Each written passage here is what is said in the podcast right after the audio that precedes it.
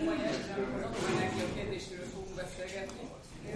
Elkezdenénk ezt a témakört, szeretném most elmondani itt a hallgatóságnak, hogy az utolsó előtti előadásunk most már, még két hónap fogunk legközelebb találkozni, amikor a klímaváltozás szakpolitikai kérdéseiről fogunk majd beszélni, hogyha az is már most be lehet írni a naptárba, hogy mindenki írja, akit az érdekel. Az atomenergia egy olyan témakör, ami mindig is foglalkoztatta a közvéleményt, minket magyarokat különösen foglalkoztatott, hiszen foglalkoztat, hiszen minket közvetlenül érintett az atomenergia kérdése, az eddigi kormányzatok elköteleződtek így az atomenergia használata mellett, akár a mostani kormányzatot nézzük, akár az előző kormányzatokat is. Sok ellenzője van, sok támogatója van, a támogatók azt mondják, hogy gazdaságos, biztonságos, kiszámíthatóvá teszi az energiállátó rendszert. Akik ellenzik, azok a veszélyek ügyekkel inkább a figyelmet, az atomkatasztrófákra, mit kezdünk az atomhulladékkal. Próbáljuk ezt a témakört most úgy körbejárni, hogy különböző nézőpontot képviselő szakértőket, szakembereket hívunk meg ide. Be is mutatnám akkor az itt helyet foglaló vita partnereinket. Fersman Balázs, a Regionális Energiagazdasági Kutatóközpont tudományos főmunkatársa. Munkácsi Béla az ELTE Társadalomtudományi Egyetemi Alkívása. Timár Gábor geofizikus az ELTE TTK Transzékvezeti Egyetemi Docensra. És Hetesi Zsoltól Nemzeti Közszolgált Egyetem Víztudományi Karának tudományos főmunkatársa. Rögtön egy idézettel kezdeném a mai napot, ami magyar miniszterelnöktől származik pár héttel ezelőtt az országgyűlésben egy klímavitával kapcsolatban. Klímavitával kapcsolatban Mi hangosabban és a közönség? Klímavitával kapcsolatban Orbán Viktor mondta a következőket. Van klímacélok, és akkor paks, vagy nincs paks, de akkor nincsenek klímacélok sem. Mit gondoltok erről a kormányzati álláspontról? Először is mindenkit még egyszer üdvözlök, azért bár van egyetemi oktatói gyakorlatunk, azért tényleg egy kicsit kihívás lesz ebbe a terembe hangosítás nélkül úgy beszélni, hogy mindenki hallja, úgyhogy én majd próbálok megpróbálni itt az urak, vagy ugye hasonló gyakorlatokkal megpróbálják a hangjukat megemelni. E, nyilván ez egy, mondhatjuk úgy, hogy egy provokatív kérdés, hiszen nem, nincs rá jó válasz. Tehát természetesen van atomenergia nélkül is klímastratégia, mivel, az, mivel a világban számos ország döntött úgy, hogy nem használ nukleáris létesítményeket. Ez egyik oldalról lehet egy válasz. Egy másik oldalról az egy, azt gondolom, ez nem az első körbe kéne majd erről beszélgessünk, hogy egyébként a magyar lehetőségek, hogyha a dekarbonizációs úti terveket komolyan vesszük, akkor egyébként mit tesznek lehetővé. Ez egy borzasztó érdekes kérdés, és nem akarok itt rögtön a puskaport az első körbe előni ennek kapcsán. Én azt gondolom, hogy hogy ebben a kérdésben bőven van mit megvitatni egyébként, bőven vannak olyan új szempontok, amiket figyelembe kéne venni, amikor akár én jó magam is ennek a konkrét erőművi projektnek a margóján jeleztem azt, hogy nem igaz, tényszerűen nem igaz az, hogy ez egy olcsó villamosenergia előállítási forma, az azóta ugye több tekintetben bebizonyosodott, hiszen, hiszen kimondásra került, hogy állami támogatást tartalmaz, de az egy közgazdasági megközelítés, ami szigorúan úgy mondom, hogy üzem, hogy mondjam, vállalati gazdasági megközelítésbe vizsgált ezt a kérdést. Ugye a klíma megközelítés egy jóval komplexebb megközelítés, de azt is meg kell nézni egyébként szerintem, hogy ezen a klíma úti terven milyen lehetőségei vannak Magyarországnak összességében dekarbonizációs céljait elérje, és nem olyan régi, régen volt itt Magyarországon Varró László, aki a Nemzetközi Energiaügynökségnek a, a főigazgatója, Laci, azt hiszem, és ugye ő is erről beszélt, hogy ha megnézzük a lehetőséget, akkor azt nem lehet mondani, hogy nukleáris technológia nem létező opció abban, hogyha ha egyébként valaki egy más szempontból vizsgálja, és csak azt nézi, hogy az energiával létesítményeknek az emissziós kibocsátása az hogy néz ki. Tehát az elsőre az állításom az az, hogy természetesen létezik klímastratégia nukleáris energia nélkül, és hát remélem itt ugye négyen egymás közt is szerintem mélyebben bele fogunk abba menni, hogy egyáltalán Magyarország előtt milyen utak vannak, és ha a nukleáris technológiáról beszélünk, akkor egyébként milyen döntéseket kellene kapcsán meghozni. Közgazdaságtan, működtethetőség, innováció és sok minden más együttes figyelembevételével. Én is szeretettel köszöntöm a megjelenteket, akik rászánják ezt a mai estét erre a fontos témára. Én eh, azt gondolom, hogy hiba volna ezt az egész kérdést csak a, az energia termelés oldaláról vizsgálni. Egészen biztos vagyok benne, hogy, hogy a fogyasztás oldal kapcsán legalább annyira fontos volna eh, komoly tudományos vizsgálatokat folytatni, amik hát jelenleg sajnos eh, hiányoznak, vagy hát eh, legalábbis részben mindenképpen hiányoznak, sőt, még ennél is tovább megyek, lehet, hogy a megoldásokat nem is feltétlenül csak a, az energiaszektorban kell keresni, hanem sokkal-sokkal tágabb spektrumban, és én ugye energiaföldrajzzal foglalkozom, tehát így aztán picit ilyen társadalomtudományi, meg természettudományi nézőpontból is próbálom ezt a kérdést vizsgálni, és azt gondolom, hogy a, a megoldás keresésben ez a fajta komplexitás az elkerülhetetlen. Én is köszöntök mindenkit. Geofizikusként és kicsit energetikai szempontból ilyen oldalról bele kiabálóként azt tudom erre mondani, hogy itt három dolgot kell megvizsgálnunk kb. egyszerre. Az egyik az, hogy energia termelés szempontjából valóban a atomenergiának az energia sűrűsége az elég nehezen elérhető máshogy. Tehát ebből a szempontból valóban igaz, hogyha egy működő erőműnek a karbonsemlegességével akarok élni ekkor energiasűrűséggel, akkor az, az atom az nem egy rossz megoldás. A másik fel ennek az, hogy oké, okay, mi, milyen megoldásnak mi a kockázata. És azért itt majd, erről biztos fogunk beszélni ebben a bő egy órában, másfél órában, ennek azért van kockázata még akkor is, hogyha ezt szeretjük elhallgatni. És hát a, a harmadik oldal az pedig az, hogy nézzük meg azt, hogy globális klíma szempontból, tehát abban a helyzetben, amivel most szembesül az emberiség, melyik megoldás milyen, és itt nem csak azt tudom mondani, hogy egy kész erőműnek a karbonsemleges vagy nem az, ahogy működik, hanem a teljes vertikum, tehát amikor előállítom magát az erőművet, amikor fölépítem azt a pár százezer tonnás erőművet, amikor működtetem utána, majd utána lerakom a, a, az eredményét, ahol le kell rakni, akár az atom esetében a, a kiégett fűtőelemet, akár a napelem esetében magát a napelemet, hogy előregedett, mit kezdek vele utána. Ezt a teljes vertikumot meg kell nézni, akkor lehet összehasonlítani, hogy klímasemlegesség vagy nem semlegesség ügyében melyik a jobb, és ezt a hármat egyszerre kell nézni, és így kell optimalizálni, ráadásul az, hogy hogyan, és melyiket milyen súlyjal veszem figyelembe, az adott esetben változhat is. Én megmondom, én egy kicsit konzervatív vagyok abból a szempontból, hogy én nagyon szeretem mindent inkább a, a biztonság irányából nézni, tehát nekem az, az elsődleges. Köszönöm szépen. Szeretettel köszöntök én is mindenkit.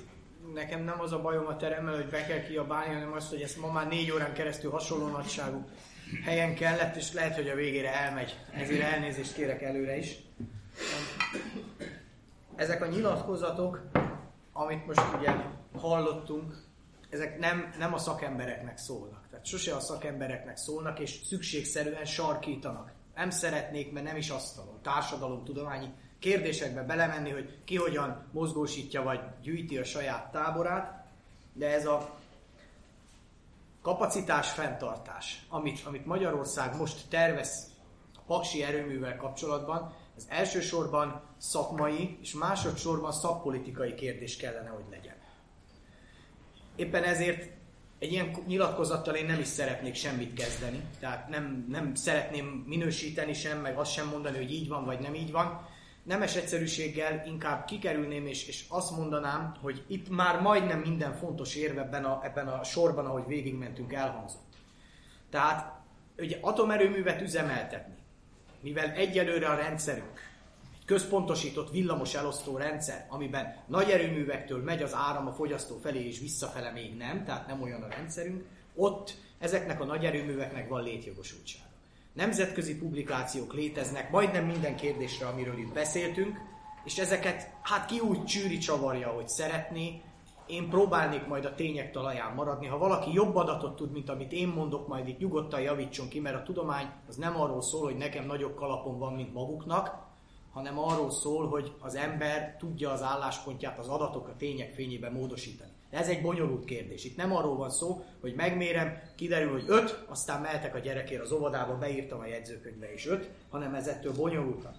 Valóban mind az energiasűrűség, mind a kockázat terén azt hiszem, hogy teljes mértékben egyet tudunk érteni. Jelenleg nincsen olyan energiaforrás a Földön, majd a fúzió lesz, ha elkészül, ami ugyanilyen energiasűrűséggel tud nekünk energiát, főképp elektromos energiát szolgáltatni, és a kockázat az pedig bár az egyik legjobban menedzselt iparág az atomenergia, hiszen a balesetek következményei nem állnak arányban sokszor azzal, ami maga a baleset, tehát nagyon nagy károkat tud egy baleset okozni, ezért jól menedzselik, hasonló, mint a repülőknél, de ha a repülőnél is üzemzavarban, akkor ott jó esetben az a vége, hogy mind az összes utas meghal a fedélzeten. Itt is, hogyha van egy üzemzavar, akkor abból komoly következmények származhatnak, ezért ez a kérdés érthetően kényes kérdés, viszont van egy pici tapasztalatom arról, nem túl nagy, hogy a, az országban néha, és ez önökre valószínűleg egyáltalán nem igaz, néha van olyan, hogy a félelmet valamelyes információ hiányok szülik. Tehát a, a radioaktivitás nem egy misztikus dolog. A, a lényegét,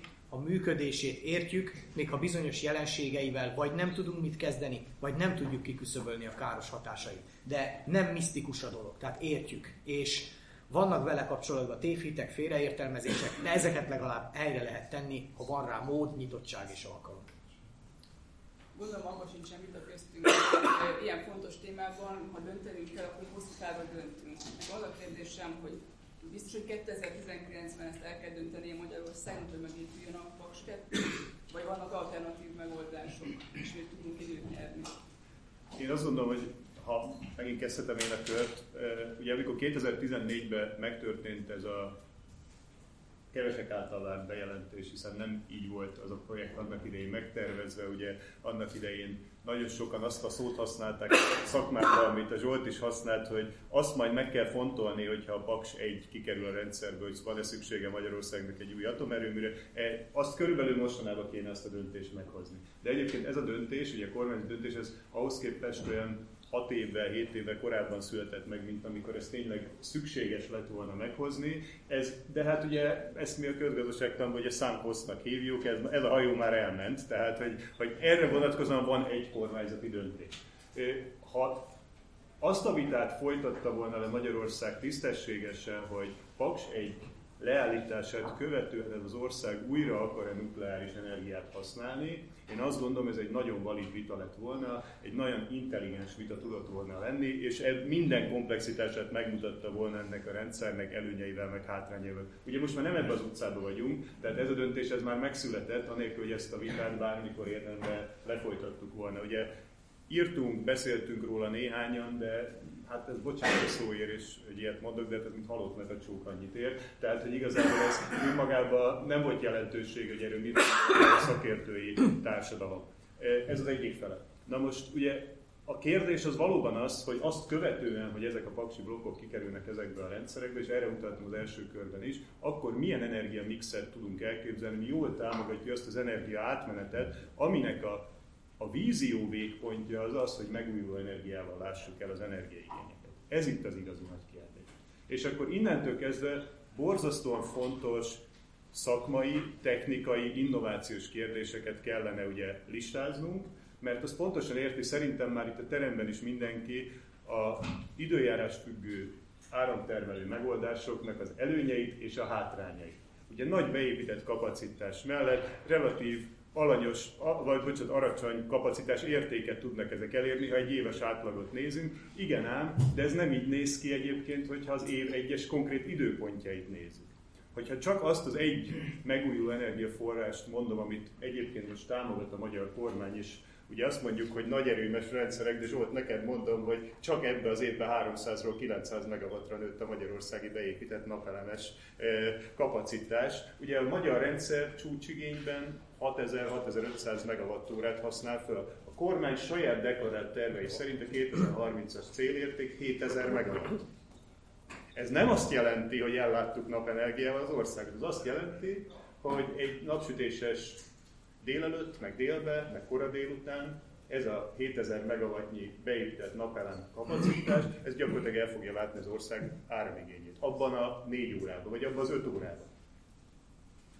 És a kérdés ilyenkor az, hogy ha ezt beteszem ezt a puzzle darabot ebbe a játékba, akkor melyik puzzle darab illeszkedik legjobban ehhez?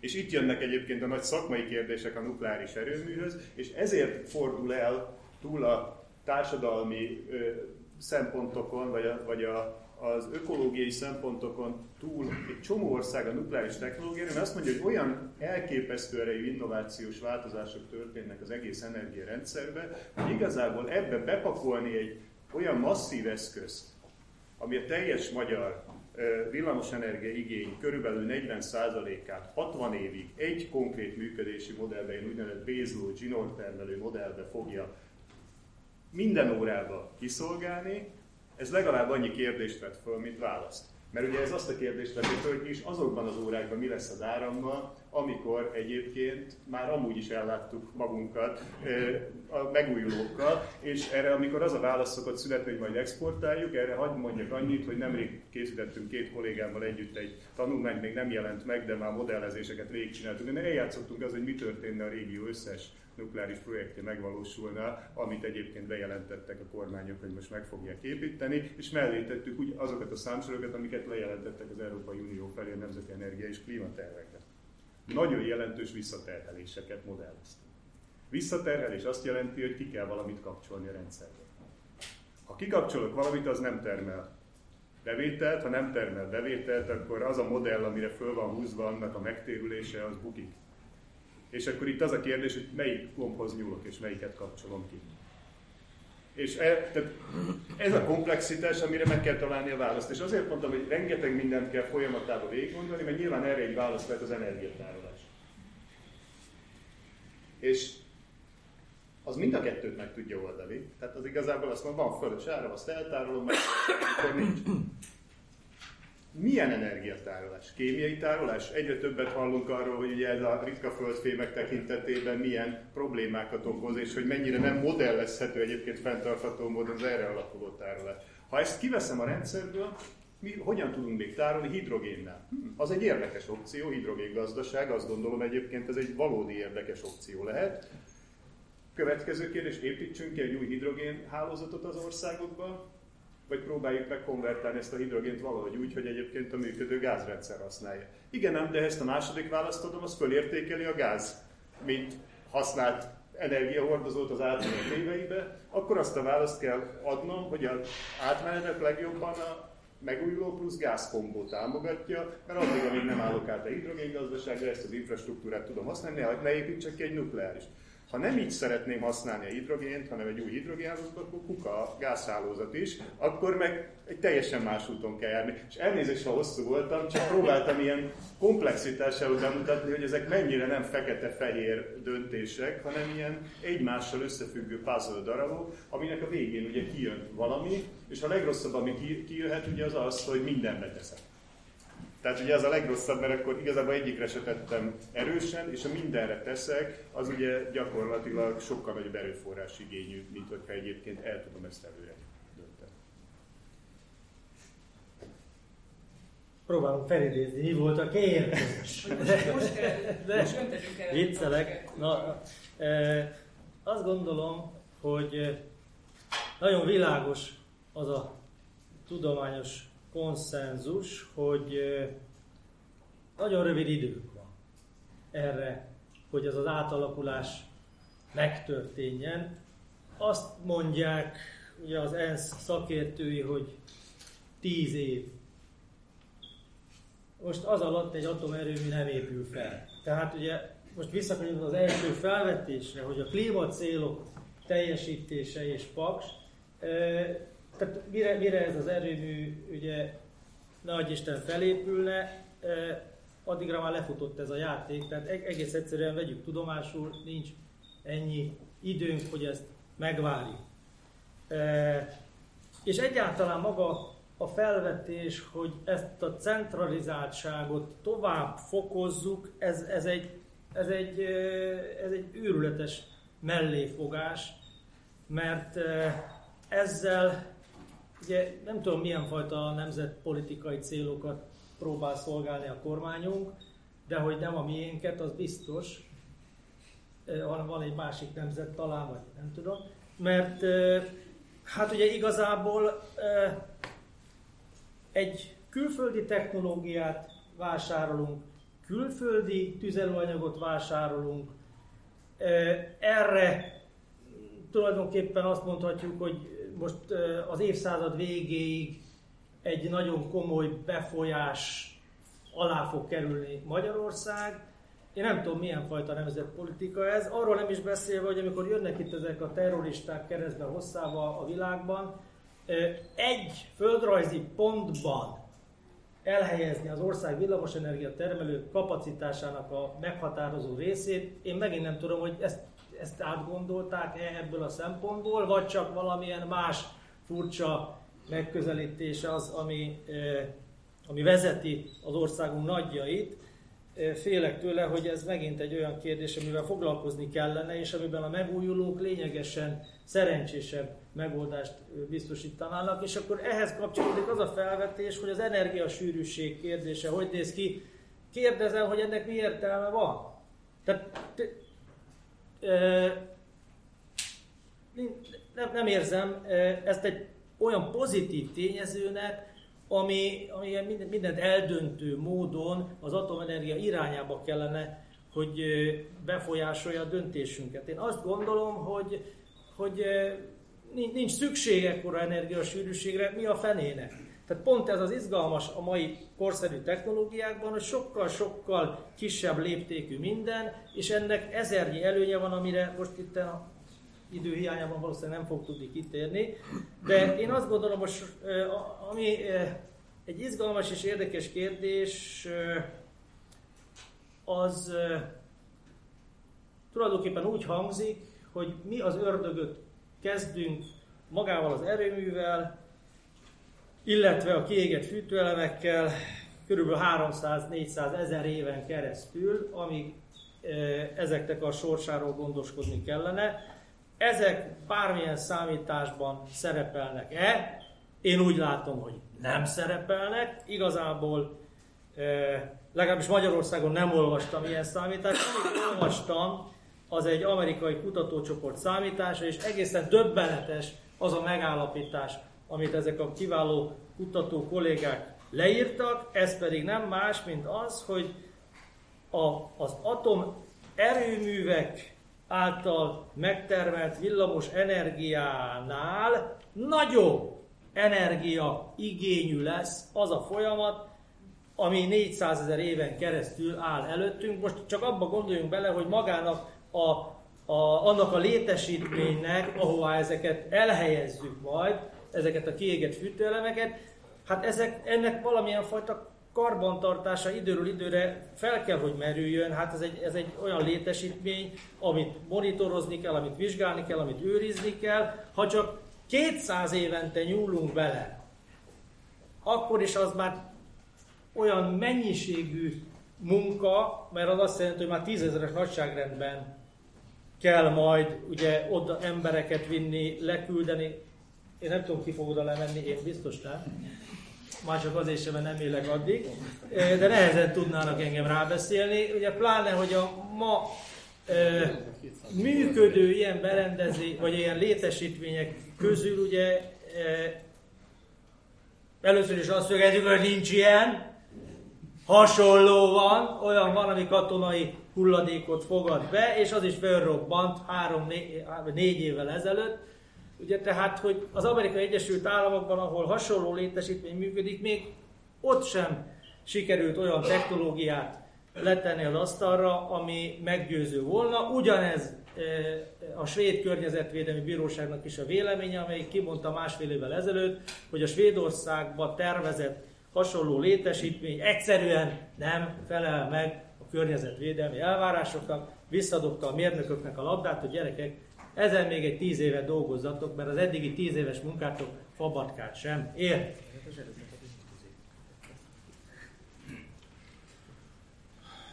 No, ugye a kérdés az volt, ha most jól Igen, de most, hogy most Jó, akkor először erre válaszolok, de aztán muszáj leszek a Bélához egy kicsit tovább fűzni a, a, a Béla gondolatait, mert ez nagyon fontos irány. Természetesen mindig, amikor az ember dönt, akkor különösen olyan környezetben, amiben most vagyunk, és egyre inkább vagyunk, hogy a világon az innováció elképesztően gyors és gyorsul. Nem biztos, hogy nálunk, de ez egy másik probléma, de világon biztos. Tehát amikor ez a helyzet, akkor szívesen odázza az emberek kicsit, még várjunk egy évet, mert valószínűleg jobb döntést tudunk majd hozni akkor, ami az akkori viszonyokhoz biztos jobban illeszkedik, mint hogyha ezt most hoznánk meg, és az egyéves veszteségünk az, az egyébként nem okoz akkora veszteséget, mint hogyha akkor egy jobb döntést tudunk hozni. De most mit tudunk tenni akkor, hogyha, ezt, hogyha ez lenne a stratégiánk, hogy odázzuk, hogy halogassunk?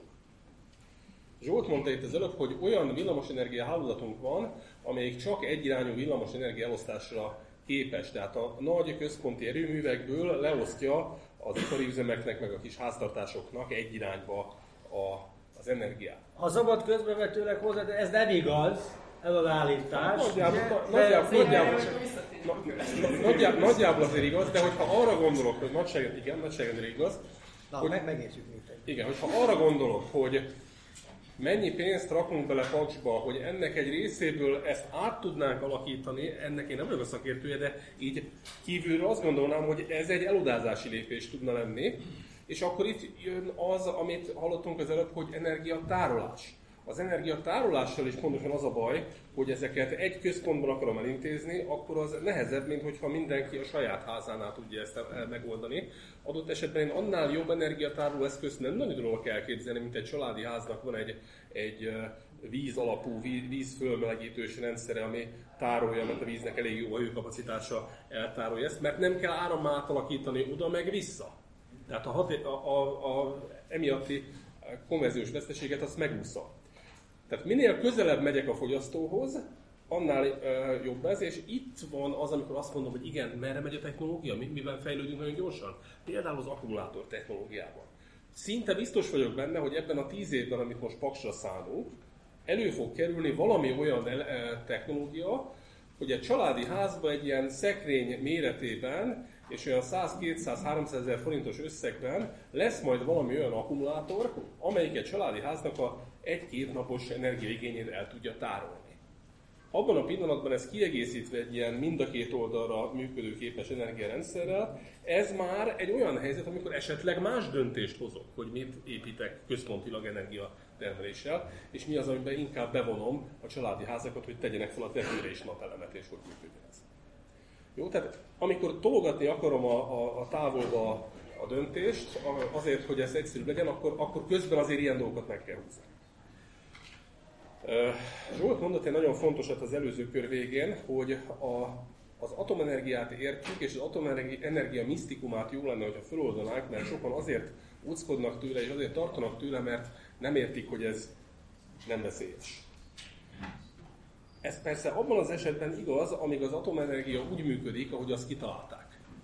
Tehát amíg egy atomerőmű úgy működik, mint az esetek 99%-ában szokott, addig ott szépen meg van tervezve, mi történik az atomokkal, hasadnak, kijön belőle energia, elvezetjük, primerkör, szekundárkör, oké, működik a dolog.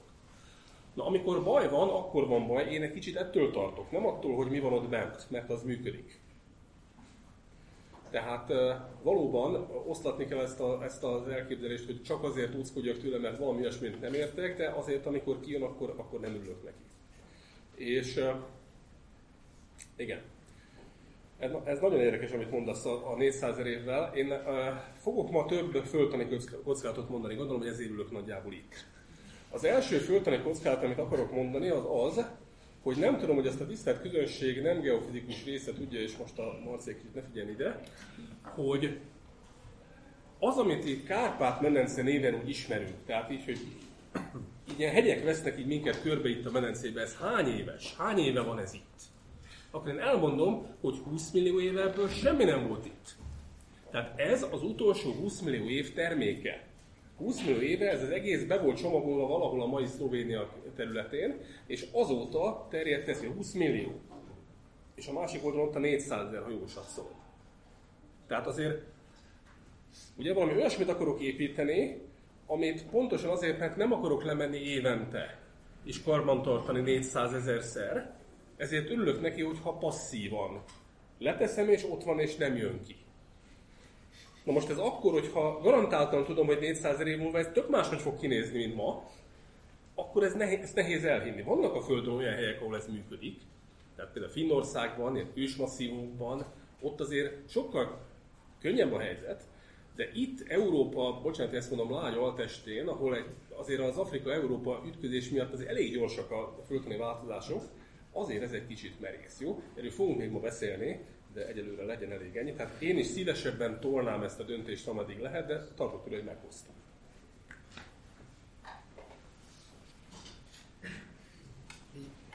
Egyre nehezebb itt a végén ülni. A következő kör. Én nehezen kezdjétek. értem, tehát te kezded a következő kört. De, de, ne. de te kezd a következő. Jó, ne, nem így értve, hanem hát azért viszont jó, mert itt most már két oldalt telejegyzeteltem. Csak előjáróban, tehát nem tudom kihagyni, Béla, ezért most tényleg ne haragudj meg, ebben semmi sovinizmus nincs részemről. Ugye azt mondtad, hogy nem érted, miért, miért, miért, miért jó a magasabb energiás. Mi értjük, mert fizikusok vagyunk, tehát szeretjük a magas energiás. De, de, nem, de komolyra fordítva nem. Tehát, Könny- Könnyebb elérni a, a, a karbonsemlegességet. ott, igen. Na, A termelésnél. ott, a, vissza az eredeti kérdésre. Hát most néhány, ez most egy nagyon picit megpróbálok minden mondatba olyan információt adni, ami, ami, ami el, remélem előrébb visz. Az első. Ugye még mindig centralizált a rendszerünk. Engedménnyel, persze. Van benne visszatáplálás a szélerőművek is, az a 300 valahány megawatt, meg most már 700 megawatt a háztartási célúval együtt a napelemes rendszerek, az is visszatáplál. Egyelőre ez bírja a rendszer. Megnéztem, az elmúlt napokat ilyen atomenergetikai, okos hálózattal, megújulókkal kapcsolatos tanulmányok olvasásával töltöttem. Azok az országok, ahol az intermittens, tehát a véletlenszerűen betápláló megújulók aránya relatíve magas, azok mind olyan országok, ahol ezeknek a kiszabályozására van vízerőművi kapacitás. Ahol nincs vízerőművi kapacitás, ott ez általában nem magas, van egy kivétel Németország, de arról meg a magyar villamos irányítás tudna mesélni, mit jelent Magyarország számára az, ha az északi tengeri szélfarmokon fúj a szél, és az közvetlenül nem tud Bajorországba lejutni, fél Európán keresztül kergetik azt a, az áramot a nemzetközi villamos együttműködés keretében. Mindegy, ez, ez egy szűk szakmai kérdés. Másik. Magyarországon igazából egyféle tartalék van a villamos rendszerben, a forgótartalék. A forgótartalék az azt jelenti, hogy ez két nagy gép, két nagy generátor tartja, az egyik a Mátraljai erőműben van, a másik pedig a Paksi erőmű egyik blokkja, 50-50 megawatt, egy perces reagálású tartalék. Ezen túl, ha Magyarország szabályozni szeretné a csúcsigényt, amelyik eltér az alaperőművek futásától, ugye alaperőműként működik pillanatnyilag Paks 1, illetve a Mátraljai erőmű, ezeknek a kihasználtsági hatásfoka magas, Paksé nagyon magas 80% fölötti, általában 90 fölötti is, és a Mátraljai is 30-40% fölötti szokott lenni. Minden más erőművünk gyakorlatilag áll. Az összes többi már a napi fogyasztás ingadozás követését is importból oldja meg az ország pillanatnyilag, mert a külföldi áram olcsóbb, mint az itthoni. A csúcserőművek pedig gyakorlatilag besincsenek indítva itthon, pedig a csúcserőműveinknek a nagy része, főleg amelyik ilyen gyorsindítású gázturbinás egység, az akkor készült, amikor már nagyon fontos volt az energiahatékonyság, és ezek kombinált ciklusú erőművek, tehát 60% hatásfokot el tudnak érni, nem kapcsoltba, csak villanyba. Ha van ott távhő is, akkor ez még magasabb tud lenni. És ezek állnak, mert drága. Tehát összességében az, hogy most üzemeltetünk egy nagy kihasználtságú alaperőművet, és ez, ez, ez pillanatilag olcsón állít elő áramot, és ugyanakkor már most állnak bizonyos nagy erőművi gépeink, és ezeknek jó része 2030-ra állandó tartalékba vagy selejtezésre kerül. Ez azt jelenti, hogy az ország gyakorlatilag, ha bezárják a paksi erőművet, Mátra alját pedig a dekarbonizáció miatt ugye ki kell vezetni, gyakorlatilag működő nagy erőművi gép nélkül marad, és eltűnik a két nagy erőművi géppel együtt, eltűnik a két forgótartalék is. Tehát a villamos irányításnak nem marad lehetősége arra, hogy szabályozza az ország villamosfogyasztását, és ugye azt gondolom nem akarja senki, hogy az ország nagyrészt villamos importra épülve működjön. Most is nagyon magas az importhányad, 30% körüli, és ezt a műegyetemen, az energetika tanszékről, mikor volt konferencia, egyöntetően jeleztük, hogy ezt mi stratégiai veszélyforrásnak tartjuk. Tehát így nem lehet működtetni hosszú távon egy villamos rendszer, akkor se a piaci környezetben működik. A döntés meghozatalában Elsősorban nagyon valószínű, mert hát, na, nem szoktak előző este felhívni, hogy akkor mit döntsenek másnap, én ezt így feltételezem, hogy az játszott szerepet, hogy 2037-ig a jelenleg működő nagy erőműveink 90%-át kivezetik a rendszerből, amik maradnak, azok pedig nem alaperőművi ellátásra való erőművek. Tehát szükség van az országban olyan erőművi ellátásra, amelyik legalább az alap és a menetrendtartás kérdését meg tudja oldani, még ha a többit, a csúcsot importból is fedezzük. És az hogy ezt ne centralizált rendszerbe tegyük, az egy villamos rendszer átalakítást tenne lehetővé. Mondta a Béla, hogy rövid időnk van. Valóban rövid időnk van. Lehet, hogy 10 év, lehet, hogy 20 év. Az éghajlatváltozás pontos lefutását nem tudjuk előre. Mindig rosszabb lett, mint amilyet a modellek vártak. De az egészen biztos, hogyha az atomerőmű nem fér ebbe az időbe bele, akkor a villamos hálózat átalakítása se fog. A nagy tanulmányok, amelyek ennek az átalakításnak a részleteiről beszélnek, 20 és 30 éves időskálát ütemezve írnak elő, 500 és 600 milliárd euró közötti összeggel a teljes időtartalomra, a teljes európai villamosrendszer okos hálózattá alakítására, amiben az van, hogy a termelő és a fogyasztó gyakran egy helyen van, kis decentralizált körök ben megy az áram, és ezek kommunikálnak egy nagy centralizált rendszeren keresztül is, és ebben vannak nagy erőművek, kis erőművek és tároló kapacitások is. Na most, ami még itt fontos ennél, most bocs, ott tartok Béla, hogy a te dolgaidra reagálok, és elnézést, tehát semmi, szem, semmi személyes Semmi én meg már írom, hogy én mit mondok a tiéd.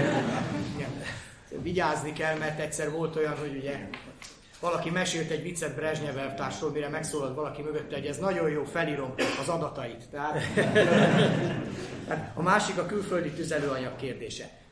Ugye nyilván a foszilis források egy részétől önként meg kell válnunk, ez a lignit és a széntüzelés az erőművekben. Ennek van hazai bázisa, ugyanakkor a fogyasztás szempontjából nyilván ki kell vezetni, mert ezek nagyon jelentős széndiokszid források. Földgázunk nincs elegendő, a földgáz tartalékolás nehézségeit 2009-ben megmutatta az orosz-ukrán gázvita, sose lehet tudni, mikor ismétlődik meg. Persze már a helyzet egy kicsit jobb az energiarendszer, legalábbis a gáz ellátórendszer szempontjából, de a külföldi tüzelőanyag akkor, ha már valami, akkor nem, ha, ha már mindenképp kell valahonnan külföldi tüzelőanyag, persze Béla úgyis valószínű azt fogja mondani, hogy nem kell, de ha már kell, akkor például az atomerőmű tüzelőanyagát évekre előre be lehet tárolni, hogyha az ember előre látó. És nem igényel akkora helyet, mint például a gáztározóink, amik nem képesek több év földgázának a befogadására. Jó, az energiasűrűségről már beszéltünk, és a, a döntéshez vissza, ugye, amit Gábor mondott, hogy az innováció valóban gyorsul, viszont ezek a megoldások, amelyekről beszélünk, tehát most a centralizált erőművek, nagy erőművek, atomerőművek, ezek működő rendszerek, most már olyan erőmű is működik, mint amilyet Paksra terveznek, tehát a Novovoronyezsi blokkok ilyenek,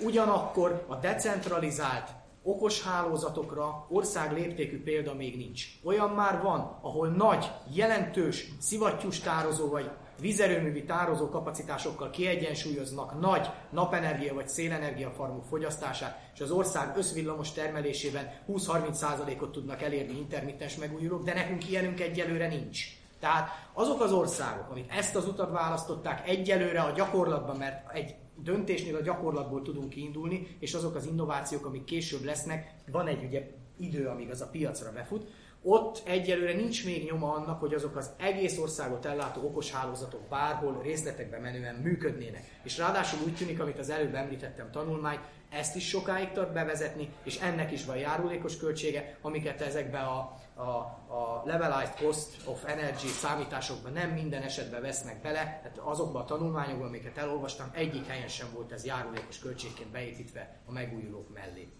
És az utolsó, ez, amit még mondtál, ha baj van, akkor nagy baj van. Az új harmadik és harmadik plusz generációs blokkoknál, mint amilyenek a Novovoronyezsiek vagy a VVR 1200-asok, amik itt lesznek, Pakson, ha lesznek, ezeknél nagyon sok olyan passzív szabályozó elem van beépítve a reaktor működésébe magába, amelyik akkor is leállítja a reaktort, vagy elkerüli a vészhelyzetet, ha rossz emberi beavatkozás történik, vagy nem történik emberi beavatkozás. Persze ez nem megnyugtató, tehát én nem mondom azt, hogy mindenki el tudná képzelni, hogy a hátsó kertje végébe közvetlenül egy atomerőmű kezdődik, de ezek az erőművek már jelentősen biztonságosabbak, még a most futó második generációsoknál is. És ebben a vitában, és ez az utolsó zárójel, érdekes, hogy nagyon felkapott lett a Márta Imrének, az volt MVM vezérnek a levele, amelyet a Süli Jánoshoz írta ki a paksi bővítési biztos, és érdekes ebben egy olyan javaslatot olvastam, hogy sokkal kisebb költség lenne még 10 év üzemidő hosszabbítást elérni a most működő paksi blokkoknál, viszont ez nagyon valószínű, hogy mivel ezek az élettartamuk vége felé járnak, megnövelné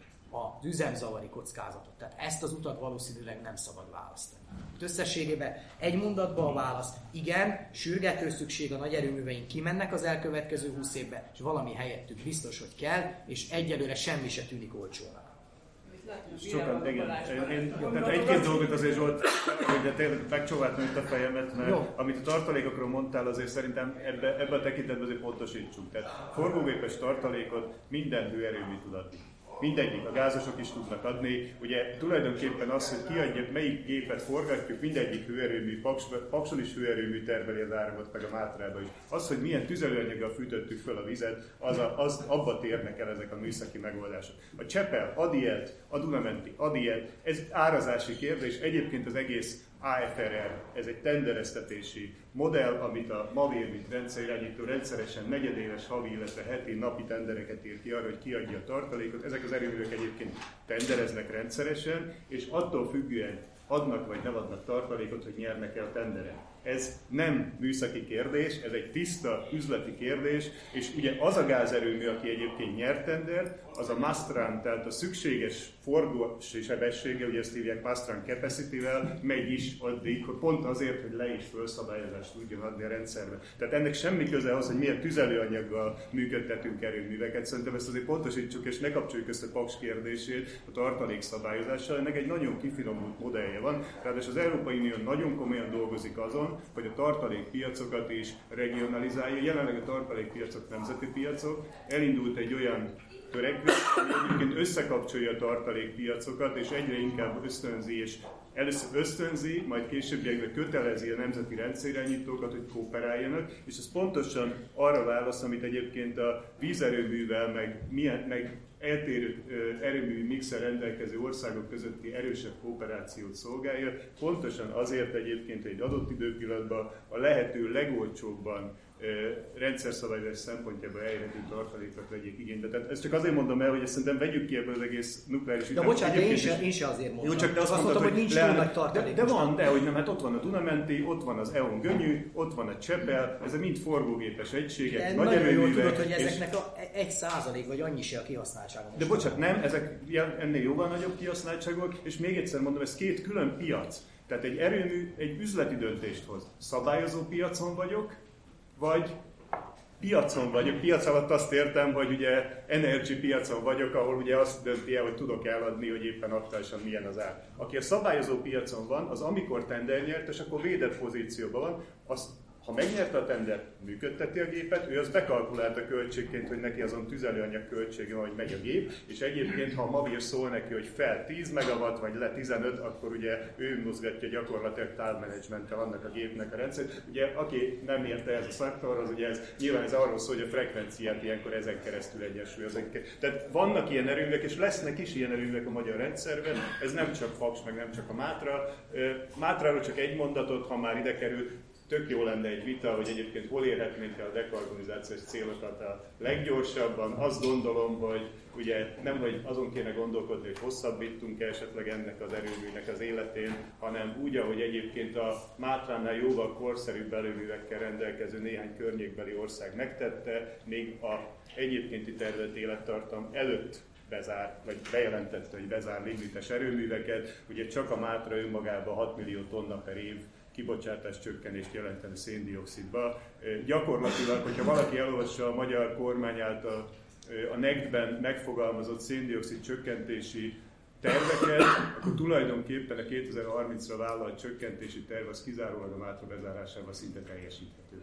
Tehát, hogy egyébként nem egy ambiciózus terv ebben a tekintetben, és azt gondolom egyébként, hogy nagyon fontos és gyorsan adaptálható dolog lenne egyébként a klíma témakörben ez a mátrai erőmű kérdéskör, de még egyszer ez volt, amit a tartalékokra akartam mondani, és a másik, ami inkább egy ilyen általánosabb, hogy én azért ma már sokkal inkább úgy látom, hogy, hogy nagyon recsegropog ez a hierarchikus rendszer, és egyre több elemébe mutatkozik meg az, hogy ez bizony már sok tekintetben decentralizált ez a rendszer. Ugye én említettem egy konkrét számot, hogy ez most már 900 megawatt ez a beépített napelemes kapacitás, és az jövőre a prognózis szint 1500 lesz, és ugye 2025 körül 3000 fölöttre számolják, és 2030-ig meg 7000. Tehát ez borzasztó sok olyan, amelyik egyébként ez a, ez a, de, a elosztó hálózatba csatlakozom, ugye ez a fogyasztókat, ez az úgynevezett prosumer jellegű fogyasztó, hogy hol termelek, hol fogyasztók, rugalmasságot adok a rendszerbe.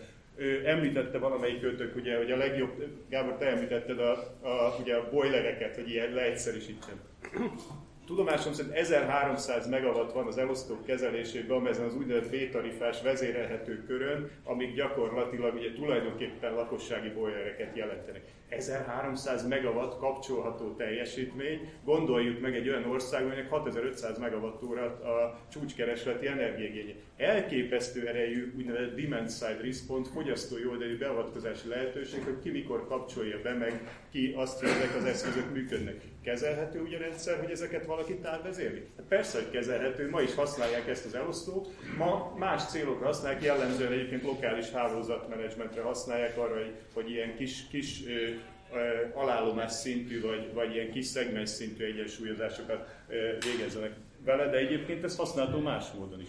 Vannak ilyen projektek? Tele van vele a világ. Fogyasztói oldali beavatkozás, másról se lehet olvasni, tehát hogy bárki rákeres, az egyik ilyen három, minden szak, szakmának előtt megvannak a három betűs, ugye egy csúcs rövidítése, ugye Demand Side Response, a DSR, az az egyik ilyen kulcs ma, hogy akkor fogyasztói oldali beavatkozás. Lehetséges? Lehetséges erőművi termelés mellett a másik, amit viszont nem a lakossági szinten érdemes megemlíteni, az a az iparvállalati szintű úgynevezett on-site termelés, a telephelyen belüli áramtermelés, a telephelyen belüli energiaracionalizálás. Hihetetlen lehetőségek vannak benne. Magyarországon jelenleg 1500 megawatt gázmotoros kapacitás épült ki. Ennek nagyon jelentős része egyébként erő, tehát vállalatok tulajdonában van. Ezek az erőművek virtuális körökbe összefűzve egyébként úgynevezett virtuális erőművi csoportonként szintén részt vesznek a magyar villamosenergia rendszernek a, a működtetésébe. Tehát azért ez nem ennyire egylövető ez a, ez a termelő rendszer, és az utolsó, amit akartam mondani, az a gáz. És a gáz ára. Hát azért ebben elképesztő dolgok történtek az elmúlt időszakban. Tehát azért, ha most megnézzük a gáznak a kilovattóránkénti árát, akkor azt látjuk, hogy, vagy csak megawattóránként, hogy 10 euró. 10 euró. A 60%-os kapacit- vagy hatékonyságról beszéltetek, ez azt jelenti, hogy a változó költségnél ugye a, ez a nulladik fedezeti pontja egy gázos erőműnek ott van valahol 20 euró körüli áramárnál jelenleg. Nem állítom, hogy ez mindig ennyi lesz, csak jelzem, hogy azért ezt is nagyon komplexen kell kezelni, hogy drágul-e a gáz, vagy nem. Nemrég Magyarországon járt az egyik vezető amerikai LNG cég egy, egyik üzleti igazgatója, aki azt mondta, hogy ők egyébként az amerikai LNG export felfutásával számolnak, és az Európa szempontjából még azt fogja jelenteni, hogy ezek a jelenlegi gázárak is lefelé tarthatnak. Most nyilván a másik serpenyőn beleghatjuk azt, hogy a Oroszország is megígérte, hogy akkor januártól nincs ukrán tranzit, az meg egy áremelő hatású lesz, de ember legyen a talpán, aki ebből kiveszi azt, hogy egyébként mennyi lesz a gáznak az ára, és hogy ezek a gázos erőművek, amit te azt mondtál, hogy ilyen alacsony kapacitás mennek, ami egyébként most hangsúlyozom, most nem igaz egyébként, most, most jól mennek a gázos erőművei, az, az ugye hova fog er- menni, mert az tulajdonos az az alapján dönt, hogy ez az úgynevezett clean spark spread, de ez egy piaci kategória, tehát minden olyan órában be fogja kapcsolni ezt a gázerőmet, amikor megéri bekapcsolni. Tehát ugye nem műszaki okokban nincs több magyar termelés, és nem azért 30% az import, mert nincsenek erőműveink, hanem azért, mert ezek a tulajdonosok tudnak számolni. Ha olcsóbb abban az órában neki egy import, van egy olcsóbb importforrás, azt fogja behozni. Ha az erőművi termelés az olcsóbb, az erőművet fog termelni. Ja, nem félreértés ne esik, én sem azt mondtam, Jó, csak... hogy ez műszaki okokból van, hanem pontosan ugyanígy. De hát ez egy természetes dolog, ugye erről szól, a, erről szól a nemzetközi kereskedelem, tehát ez a közgazdaságtannak a, ugye Smith meg Ricardo megért, hogy mi, mi a komparatív előnyök fogalma, és hogy ez, mi, miről szól ez az egész, tehát nyilván az, azzal kereskedek, ami az egyik helyen olcsó, a másik helyen meg kereslet van rá. Ez egy, szerintem ez, ez, ez nem szabad. Tehát, hogy, hogy én azt gondolom, hogy ez egy nagyon fontos dolog ezt látni, hogy, hogy ez is része ennek, hogy nem azért nem megy valami, vagy megy, mert egyébként ö, amögött bármi más kéne keresnünk, hanem azért, mert itt üzleti megfontolások vannak, és természetes, hogy oda az fog termelni, aki egyébként az adott időpillanatban legolcsóbban tud termelni. És akkor abba hagyom, de ugye pont ez a legnagyobb kihívás egyébként minden tüzelőanyaggal működő erőmű szempontjából, hogy a változó költsége ugye a két nagy megújulónak, a szélnek meg a napnak az gyakorlatilag nulla közelébe van, hiszen az adott időpillanatban az a döntés, hogy működjön a szélerőmű meg a naperőművem, hát ha egy centet fizetnek érte, még mindig értelmesen működtetnem, ugye mit lekapcsolnom. Tehát egész addig, hogy pozitív tartományban van az áramára, addig ezek az erőmű tulajdonosok, ezek ott lesznek a rendszerbe, és ez okoz egyébként ilyen árazási hullámokat, hogy bizony ilyenkor ugye nagyon le tud menni az áramára. Németország megengedik a negatív tőzsdei árakat, nézzék meg az előző években, most már 50-60 negatív órás óra van, vagy negatív áras óra van Németországban, volt, amikor mínusz 100 euróért lehetett áramot venni. Tehát az azt jelenti, hogy az adott órában még a piacon maradó erőmű fizetett 100 eurót, hogy vigye fel el valaki, én adok 100 eurót. Ez nem vicc, és ez egyre, egyre nő ez a szám, mert ugye vannak olyan erőművek, akinek nagyobb költség a leállítás, visszakapcsolás, mint az, hogy egy-két órára elviselje ezt a negatív árat. Tehát, és ez pont az atomerőmű. És, hát például az atomerőmű meg a lignites erőművek ilyenek, tehát általában ők maradnak benne, mert ott ugye az újraindítás az mondjuk 8-10 óra, vagy egy atomerőműnél akár 24 óra, és akkor egyszer dönt arról, hogy hát csak, csak jön egy felhő, vagy csak besötétedik este, és négy, inkább négy órán keresztül elvállalom a negatív árat, mint hogy kimenjek a termelésről.